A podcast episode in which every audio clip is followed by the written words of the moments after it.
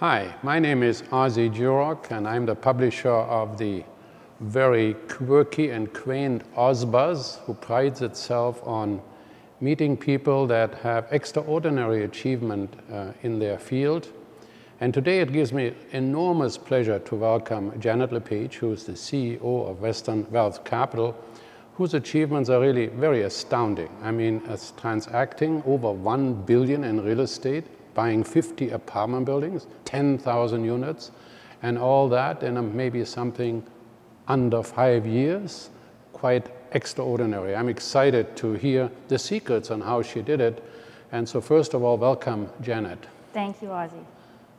So tell us, what are some of those secrets? I know that you are quite firm with some of the things that you care about. For instance, you have the three S's. What do they stand for? uh, the three S's. I, I, I, you know, I often, this really came up on a Monday morning. You, you know, many times you wake up and there's a lot ahead of you, whether it's getting the kids ready for school and then you've got a week and travel and everything. And so what I say to myself and my mind, it's really your mind that plays that trick on you, like you can't do it, you can't get through it. And so my first thing is shut up. That's my first S. And that's not me, that's my, you know, that conscience telling you you can't do it. I tell it, shut up. Second is you got to suck it up. And, and then the third is step up. And when I do it in that order, you know, I've shared that with people and they go, that's really harsh. Well, I believe that that conscious in you needs a harsh message back because it really can stop you from so many things. So mine is shut up, suck it up, and step up. And quite often, by the end of the day or the end of the week, what seems so daunting, whether it was an hour task to a day task to a month task, you get it done. And you might just have to be a little firm with yourself along the way. Yeah, I think that's amazing that uh, it's so true. It makes so much sense. We need that focus and we need to tell ourselves that we can do it because we can do so much more. I mean, you're the living example of it. But you also are juggling a lot of things in your life. I mean, you have kids, and you have a home and a business, and so you have the three-legged stool that you uh, look at. You know, one of the things a few years ago that I really struggled with, my children, when we started this company, uh, were zero and one. And so they were very close in age and a lot going on. And, and so you were struggling and juggling every part. And one of the things that got very clear is that for this to work, all three legs of that stool have to balance. It, it doesn't work if one of the legs fall out. And it's a, it's a visual that I keep in my head because it's so clear showing myself falling over. And with those legs, one of them is family, family being kids being the marriage, being the health of how they're doing at school. It's, it's really that home place that you go to that we're a unit and we're in harmony. The second is, is personal, uh, being health, well being, relationship with yourself, your goals are being set, that you feel good and confident within your own being, um, everything from weight and physical activity to, um, to friends to social relationships and finally, work. Work plays a very large um, part in, in my personal desires, my drive. And so, really balancing that as I've grown, I don't believe you balance that stool in a given day. It's not possible. Uh, I really put focus on balancing the family piece in a week, my children, how much I'm with them. But the entire stool, it's really in a monthly basis. Did I get time with friends that really matter to me? Did I get a date with my husband? Did I achieve the goals that I set out for work in that week, whether it's myself or watching my team achieve those things? And when it's off kilter, I'm off kilter. And so I've, I've heard a lot about different people who have um, uh, different priorities, but it's important to feed each one of those. When you step away from one of those stools for too long, one of those legs, you will fall. And I mean, I've fallen countless times, and that's why I'm so committed to it because I've seen the side when you lose a leg. Well, I think this is really important. I, I, mean, I think I talked to you once, and you, you went to work for three hours, and you picked up your son and a friend, then you took him to a laser tag, and then where your EA joined you with a glass of wine and a paper cup for each of you, and then you went through an entire week of actions and calendars and planning. And so you balanced uh, that day uh, while you were doing something for the family, while you were doing the planning for the work. It's not graceful. You know, often people come to me and go, how, do you, how does it all come together? I go, oh, no, no. It's not graceful. But if you're aware of those pieces, it gets done. It's, it's not conventional. But gosh, my son and his friend had a wonderful play date. They got to play laser tag. They got to shoot some game.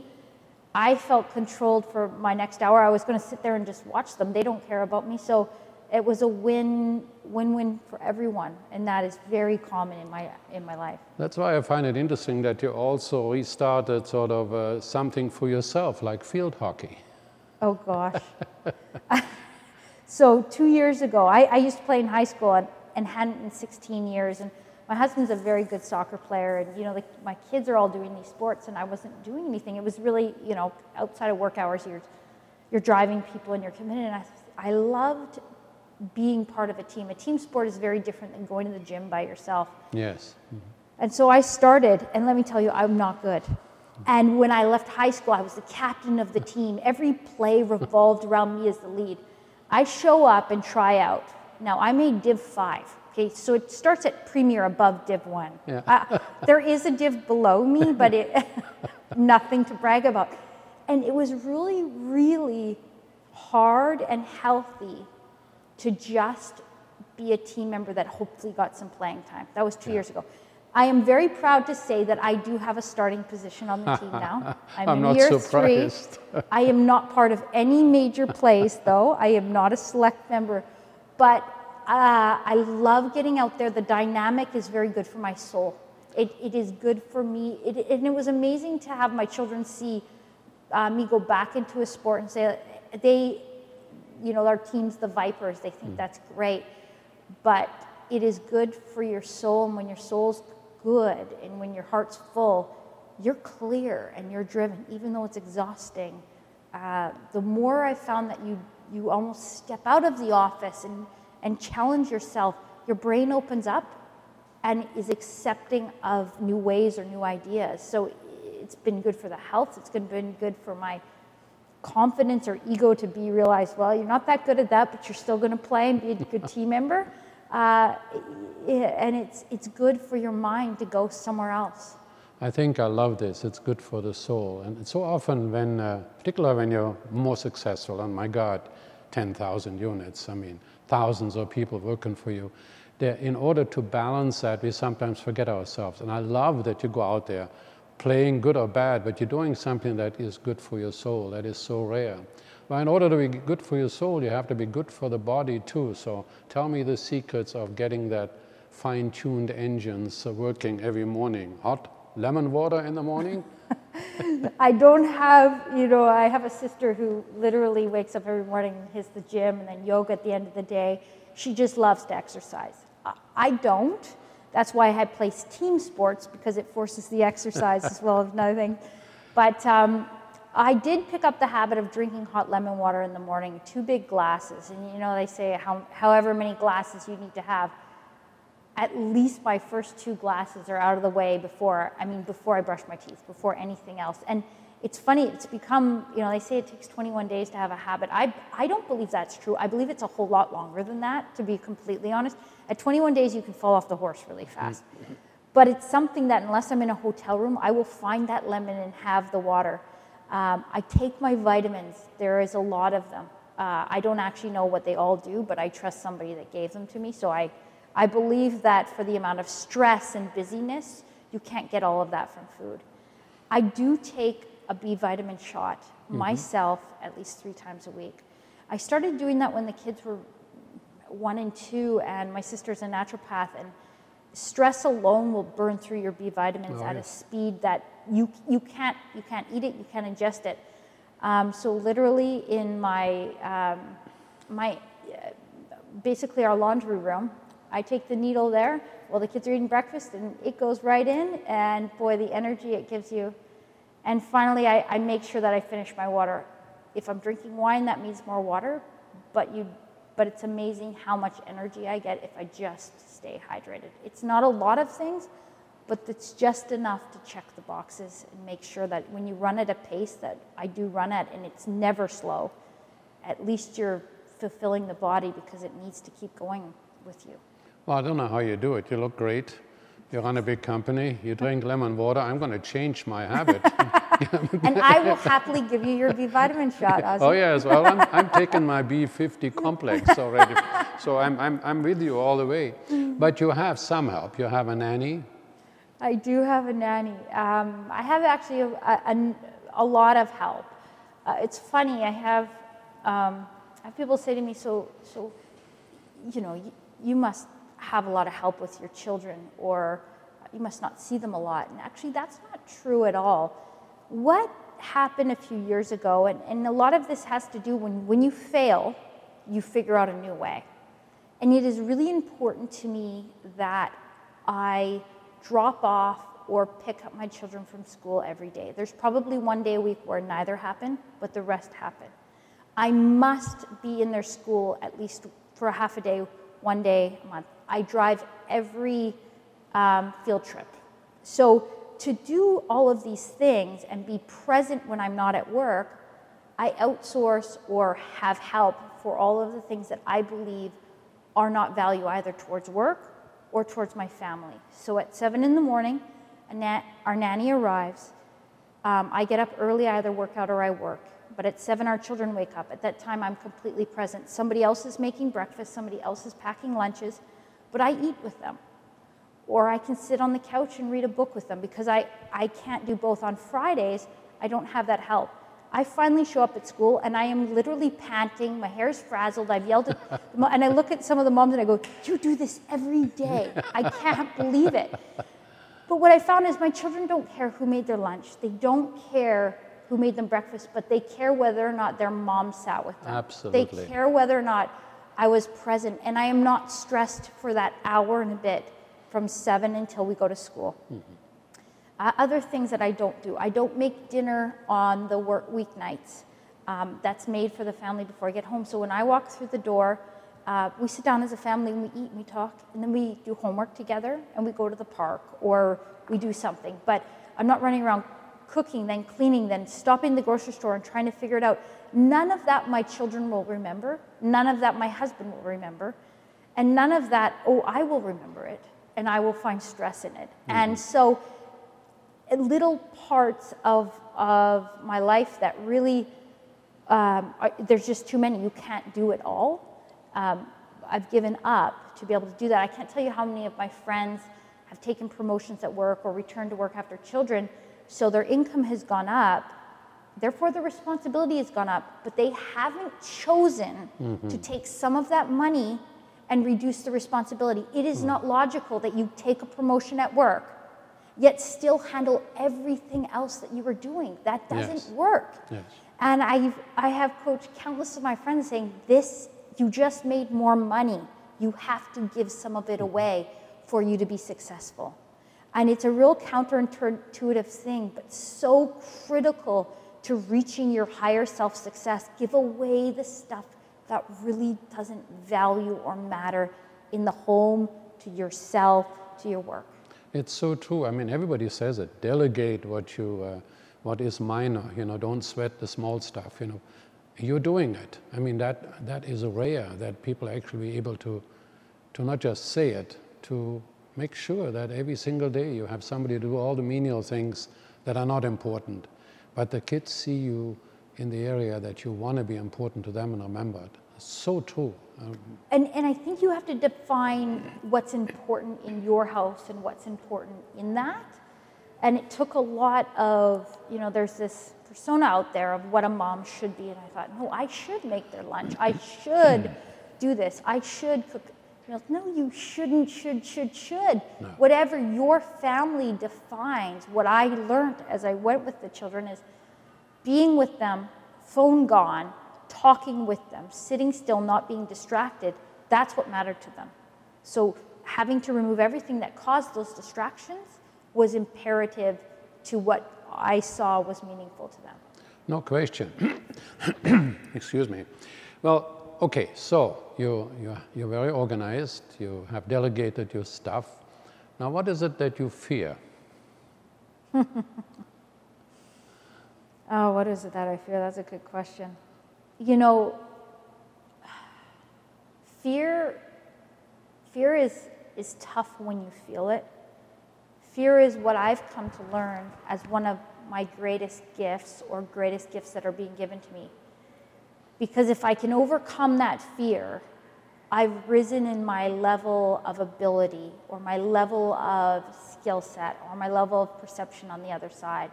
Much of fear goes back to what we talked about a little bit earlier, which is that brain that says you can't do it. I mean, you're, you're as an example, you're climbing the grouse grind and you just, your legs are saying, oh, I physically can't do that. Your legs aren't saying it. It's, your, it's this brain of yours, and it's the same mechanism that is the fear. And every time I have risen to a new level of functioning within the company, within myself and understanding, there has been a massive amount of fear to break through. And you know, you hear this thing called the glass ceiling. I don't think it's a glass ceiling. I think it's a fear ceiling. and it is almost impossible to break through. Like you, you, you have to, you have to forget everything else. And I've cried. I, I felt physically nauseous. But on the other side of overcoming that fear, you can do it again. And when you can do that piece again, your what you can do again bucket grows. And your, your tools within that bucket grow. So I often encourage people to go, oh, I'm too scared, or I just, I feel like I can't do it, I go, you've got to do it. Do part of it, do something. But once you've done it once, you've got this. Yeah.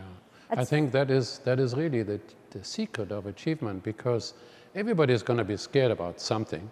The first time you make a public speech, you have to have some fear. You have to be apprehensive. You want to do a good job. People look at you. And so if you said, oh, I'd rather not do it, I can't do that, you miss the enjoyment that comes when you actually have achieved it and people applaud you or maybe not even applaud you, but they look at you with respect. Whatever it is, you did it because you overcome the fear. Now, you must have had an enormous amount of fear. I mean, you buy one building at 300 suites, you have to arrange the financing, you have to find investors.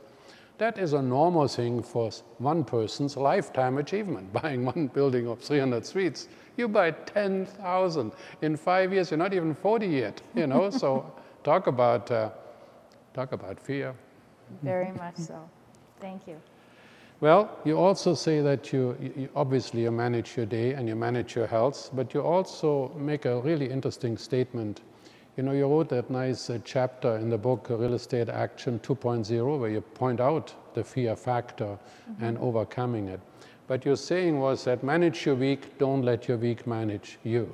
That is being proactive, not reactive to the day, I, I presume you know, uh, over time, when I would look at weeks that felt good on a Friday versus weeks that didn't, uh, it was about who controlled that week, whether that week controlled me or whether I controlled that week. And I have to say, I don't do it every week because sometimes it gets away, but I make a point that come Friday, I know everything that's happening the following week. I also know what's not happening the following week, and I plan for it. I can promise you one thing there will be things that I don't know, but I block time literally at multiple times throughout my week for what I don't know will happen, yet I know I'm going to have to do something.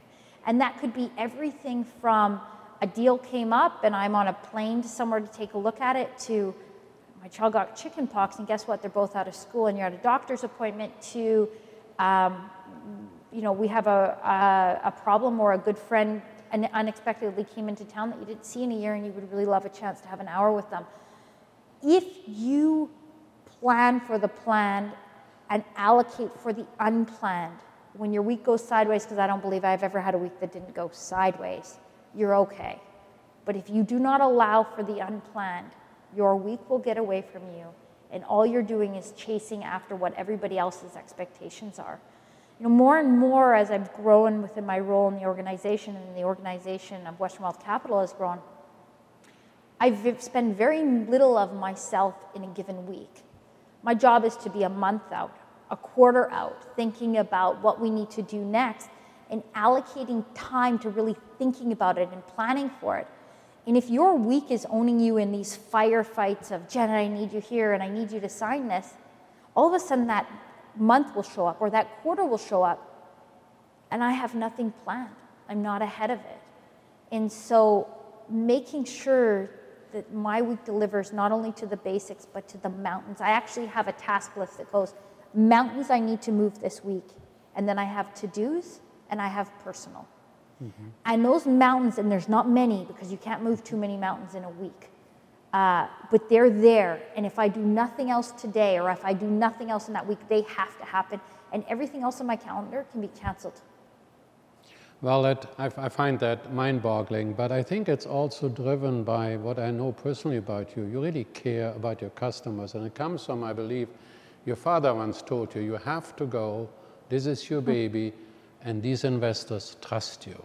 And your job isn't to run around and do the minutiae. Your job is to find that spectacular transaction, then make it work and get the right interest rates and forecast the future literally and do a thousand things to make a specific property work. What are some of those things that you do? You buy a building that's maybe uh, out of tender loving care, and so what are some of the secrets that you do in order to reorganize that building?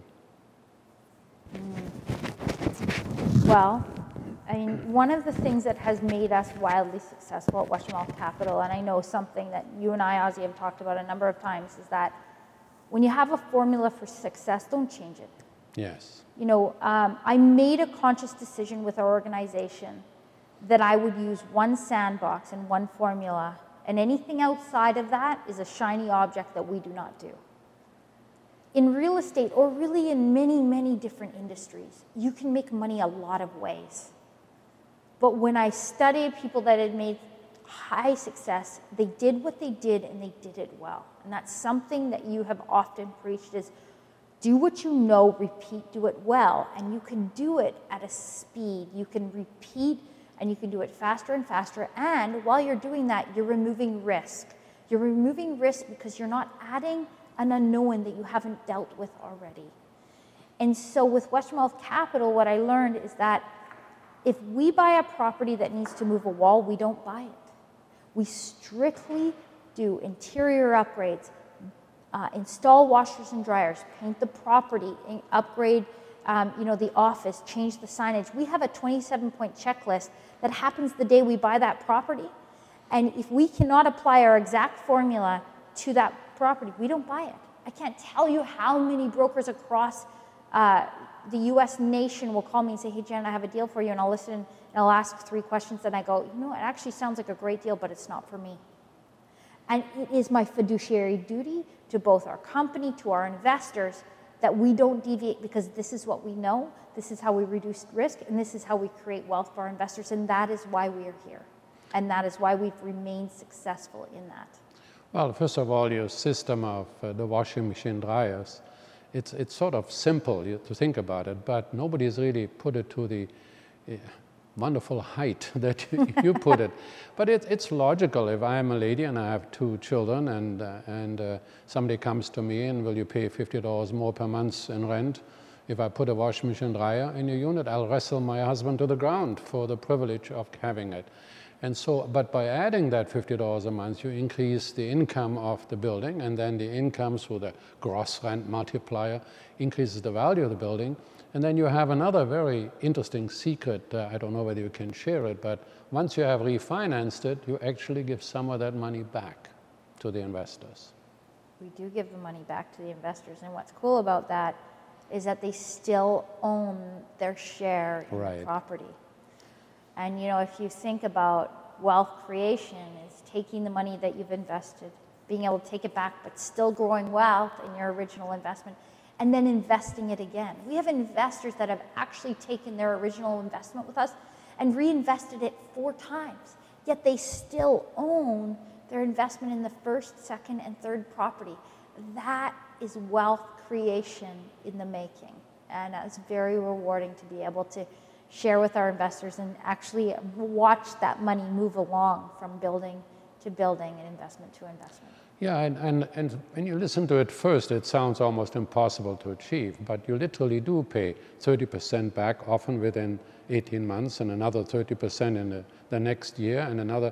The idea being somewhere in the third or the fourth year, you're almost even, have all your money back, still have a full share, still participate in cash flow. It's, it's got to be a, um, a once, once in a lifetime system. once in a lifetime system that I hope we can continue uh, for a period to come. But we are very disciplined, which has allowed us, uh, which has allowed us to have that success. Well, I, I enjoy your, your weekly uh, worksheet. I don't know whether that's the right word, but you're getting a sheet from every single building. And somebody in your company actually looks at those 27 things that ought to be done, and you tell every manager how they're doing. And if they don't do as well as, say, the, the majority or a certain uh, standard set that has been set, then they know their feet are going to be held to the fire or worse. They might have no feet or no ground to be in the building anymore. Isn't that something like what you do? You have a system? One of the things, you know, um, that we, that we do that I, that is never been happened that I'm aware of ever in real mm-hmm. estate. So we have I think five or six different management companies. So these are completely different companies that are also competitors. Imagine in the same market, uh, they're direct competitors, but they work within our Western Wealth Capital properties. So we rank them. We don't care if you're being managed by property management company A or property management company B. These are our properties that we are taking care of for our investors. And so one of the beliefs we have is that everybody on our properties really, they're not lazy and nobody likes to see their name last. I don't care what it is. I don't like to be the last person on the field hockey field never mind the last person in my job, never mind the last, it's just not a good feeling. So, what we do is each week it is sent to everybody and it is ranked how the properties are. And, and that doesn't matter if you're property management company A or B, you're on the same sheet. And it drives a very healthy internal competition. It also has driven people to pick up the phone and go like, how are you getting that much traffic? How many? Right. How are you getting that many leases to your property? We're only four blocks away. What are you doing? Because yeah. they don't want to see their name at the bottom next week.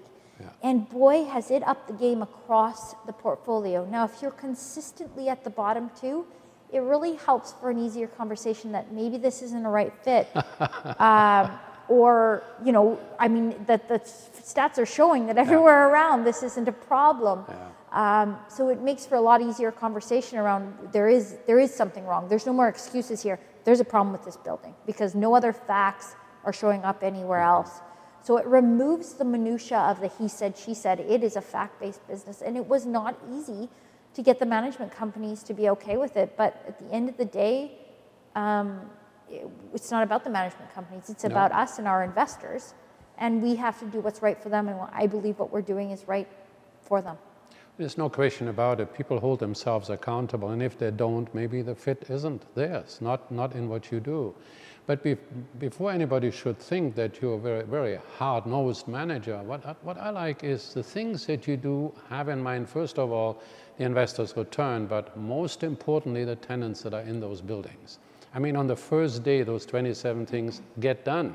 They're not promised and, yeah, we're going to upgrade the pool or we're going to put in a barbecue or whatever it is that you do on, on the small. They're all done on the first day.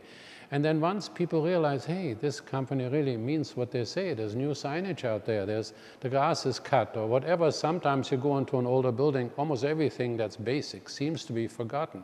With you, there's really nothing forgotten. It has to be done.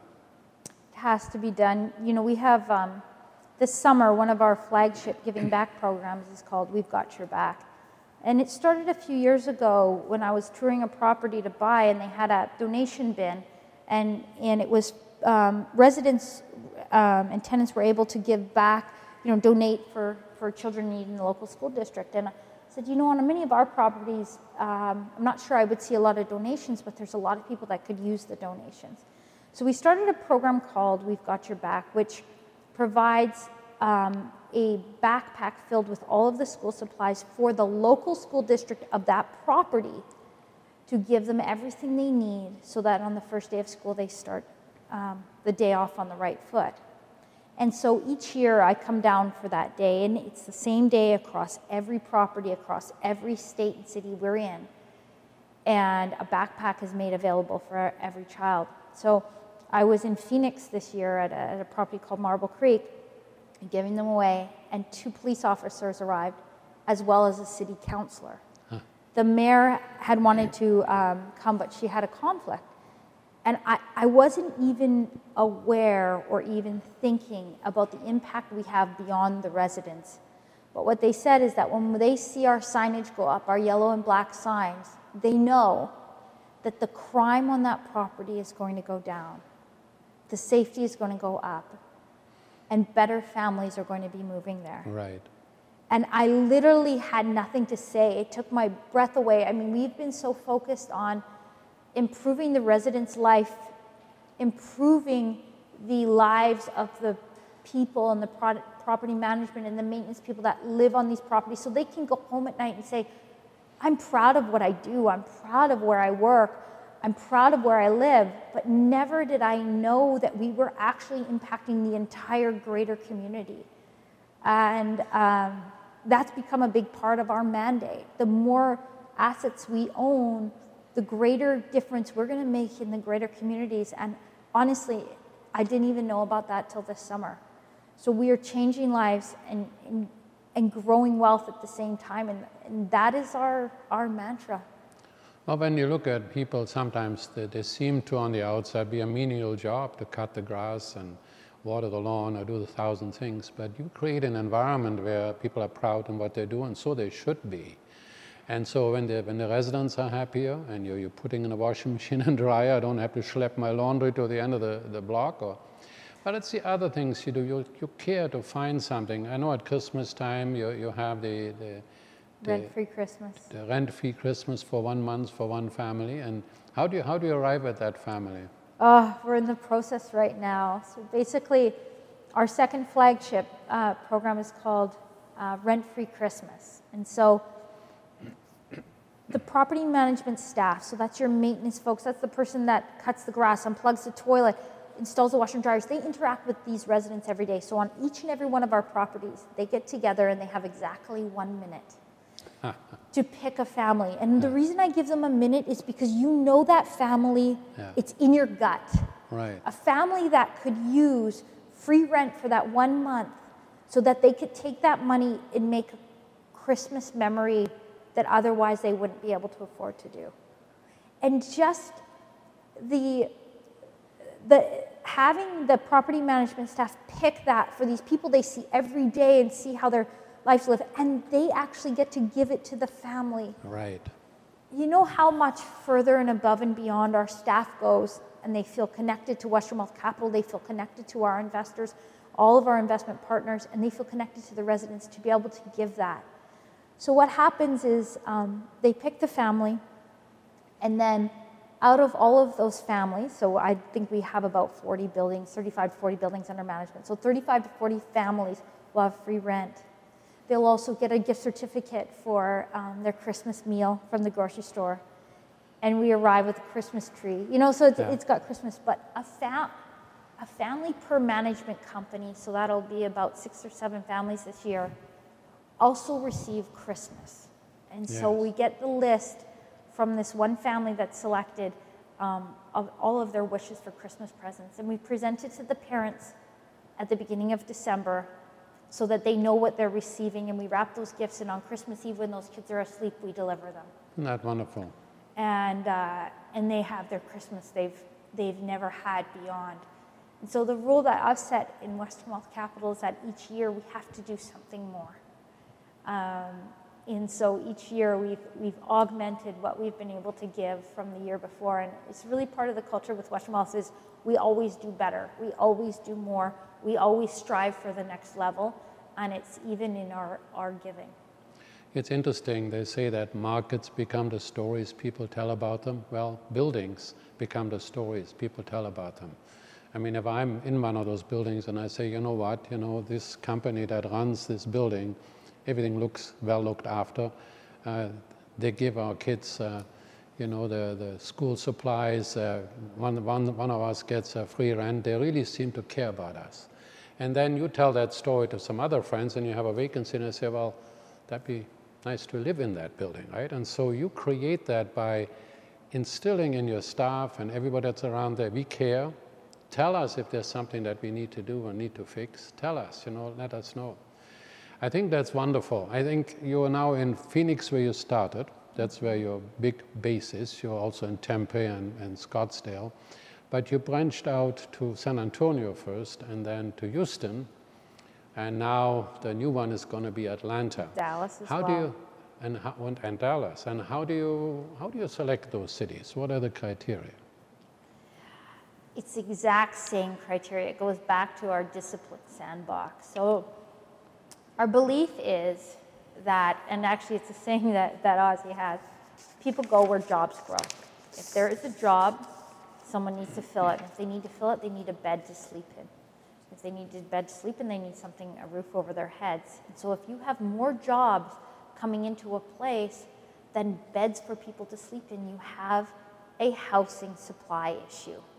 And so we focus on cities that have job growth. And on top of that, we layer in cities that have job growth in what I call the service sector working class, service job, um, medical, um, telecommunications, call center. These are working class folks where it's either your first time home, you're a lifetime renter, or a long time renter before you go and buy your first home. I really like this sector because the housing that exists in the multifamily or apartment section for this can't be rebuilt. If, if they're building new apartment buildings, the people that we focus on can't afford it. It's double the Costs rent, it's triple the rent. They can't afford it.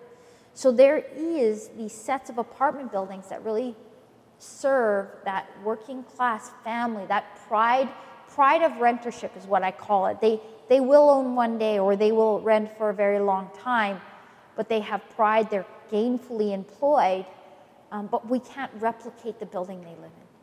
So when you look at the cities that we invest into and you look at their job growth, I mean, they're all in the top 10 growing cities uh, in the US, uh, US nation. They're all predicted to double or triple their population in the next 20 years. Um, and all of it, a big sector in Phoenix, for example, 40% of all of those immigration of people moving there are looking to mainly rent in this type of product. So I have high confidence that I will continuously Yes. have full properties. And if I have full properties, then our rent will increase over time and we will be able to install more washers and dryers and we will grow wealth for our investors. And the thing is, too, that you're safe. No matter what happens to the world and the economy and Donald Trump or Justin Trudeau or the world at large, your, your buildings are safe, they're well managed, they show uh, income that is uh, rewarding to the investors, and even if there were no capital gain, but of course you've had some spectacular capital gain to boot, never mind just the cash flow that some buildings were in the 6 to 8% range. In addition to that, ones, some of the smaller buildings that you sold had how much of a capital gain to boot? Oh my gosh. We average right now to our investors uh, 32% annualized return. Um, we've had as high as 70% per year. Fabulous, amazing. Now, um, it, it, is, it isn't enough that you go and buy 10,000 condos and, and a billion dollars worth of real estate. And, and what about 3,000 people are working for you or more? What is it, 100 per, per uh, No, it's about, we have about 300 people um, across the properties right now. So not only that, and a billion dollars real estate, and under 40, and enormously good looking, and a mother. Uh, and then on top of that, you have, of course, been recognized by not just somebody locally, but by the world, because your business in Vancouver named you uh, as a winner for the 40 under 40. Uh, and then, of course, you have uh, been winning the very coveted Canadian Businesswoman of the Year from Veuve Clicquot, which is one of the premier champagne companies. Tell me a little bit about that award. You know, that's funny, that was actually um, the first big award I won, and, and coincidentally, it was exactly two years today. I was in Oh, okay. Toronto, um, and I didn't know I was there to win. I was a finalist that, that, um, that went for Veuve Clicquot, and it was a, it was a massive honor for, um, it was a Canadian-wide entrepreneur award, and they took us to Europe um, the following summer, and I had a chance to spend four days with um, women from many, many countries South Africa, Serbia, uh, gosh, you name the countries. And uh, we went out to Madame Clicquot's uh, private vineyard in, in, in the country, and they've been doing this for about 30 years. And so each country has their own select um, rows of vineyards. So you see a Canadian flag, and I believe it started in 78, something like that for Canadian women. And so as you walk down each vine, has Huh. a name of another woman on it with the date. So you have your own. And I have my own vine, my own Clicquot vine with my name on it. And it's a private, it's a private place that what they call only family can go. So it's either their staff, um, apparently stars can go. But I can call it any time and I'll be able to bring my children there one day and walk down that vineyard. But as you walk, it takes your breath away of all these women that have had success and you have a chance to just you know secure it on something that's that's very special with a very powerful woman that started something Canadian Business Woman of the Year, right? And then, of course, 40 under 40. And but it's not enough for you. You had to also win the Ernst and Young Entrepreneur of the Year for real estate and construction in the Pacific region as well in the same year. I was, um, yeah, it was, it was humbling. Um, one of the greatest things that I think the awards gave was that, to be honest, um, when I started this company, um, I knew I loved real estate, and I had been, you know, I had flipped 58 homes in just two years, and I had bought my third apartment building. But I mean, I was climbing very aggressively up the corporate ladder, and I had just had two children, and it was, to be honest, it was too much. But what woke me up in the morning, what got me out of bed in the morning was real estate. Really did. Getting that Yes. deal, finding that deal. And my daughter was just turned one, and I didn't want my husband to know. I, I needed to make the decision, and I was terrified to cut the corporate handcuff. I mean, I had an amazing job, a pension, Yeah. benefits, everything, and I was going to go out and somehow make a living in this real estate thing. I had some confidence, but nothing compared to what my salary was. And I actually sat on the floor while my daughter slept next to her crib, and I, I cried because I didn't want him to see me crying because I didn't want him nervous that I was nervous. I had Yeah. put on this confident front that it was going to be just fine. I had just hoped to replace my income and do something I loved. Yeah. Never did I, I come to do this to grow it to what, to what it is. Never did I come out But mind you, I think it was visible a little bit because you would buy a house, say in Phoenix, and resell it for very reasonable profit, like six or seven thousand, and then you would do the books for the people as well for a couple of years. I remember telling you, you're not going to get You, rich. that's what you said. You go, Janet, you don't charge enough. you don't that very. But I think that sort of permeates through your life. You want to do well for your clients. You want to build trust. And in order to have trust, you have to trust utterly. And when they look at your totality, you know, then it's easy for me to trust you to give my money uh, into your buildings uh, because I know the money is in good hands. By the way, the job you had previously gave you a good foundation to what you do now because it No was a numbers kind job, right? Correct. What exactly was it? Uh, I was the director of business development at Legcor was my last role. So I negotiated the telecommunications contracts with um, all the North American um, telecoms. So it was it was a great foundation. I often tell kids that are you know coming out of school, should I go out on my own? And I say some of the best things I ever got was working in a large company and getting Sure. solid foundational tools. Uh, I wouldn't change any of that time for anything. So you bring all that and make it, uh, make it to good work in your new role. Now, in addition to all we said already, 10,000 units, a billion dollars for the real estate, and Woman of the Year, and under 40, 40, and Entrepreneur of the Year, you also were on the Shark Tank, the ULI Shark Tank for real estate. and now you're a judge at the 90, 2018 Veuve Clicquot Awards, as well as being on the Shark Tank again. So Yes, that's true. Thank you. So, having done all that, so what is sort of what what advice would you uh, would you give everybody? Uh, what big advice would you would you tell them? Um, so to uh, leave, leave our listeners with uh, after they're panting with the enormous achievements that that you have, how do you tell them to get on the road? set big goals. Set a goal that is bigger than the biggest goal you think you can set.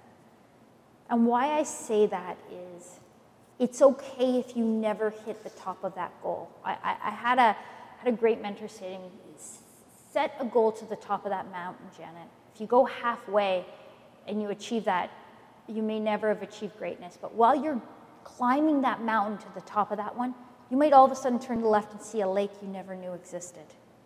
And that lake may open your eyes to something else, and suddenly there's another mountain range. But had you not set your goals to something you may or may not have ever achieved, you will never know how far you can truly climb. There is, you know, uh, a year ago, a year and a half ago, actually, let's go back two years today when I had the Veuve award. I was at 350 million in transactions.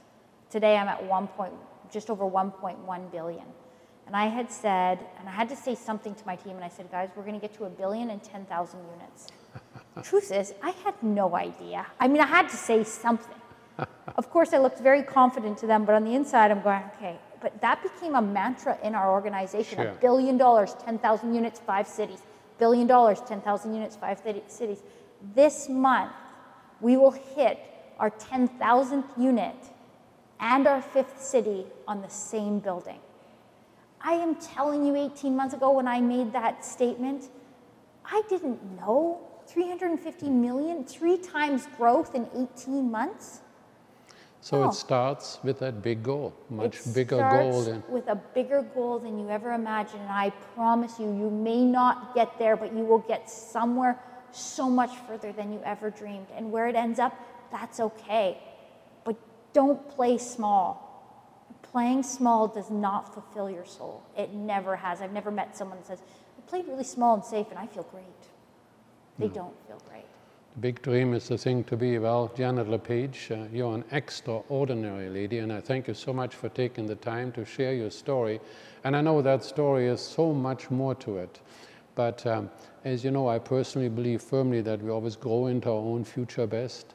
And you, more than anybody, has demonstrated it when you started out in your company that you were with before, or whether you bought your first house and your first apartment building, and then, as you pointed out, that billion dollars and 10,000 units. You are always going into your future best self. And I know, being under 40, you have nowhere near arrived yet. So I look forward to seeing all the wonderful things that are going to happen to you in the future. Thank you so much. And I want to tell to my listeners live life large.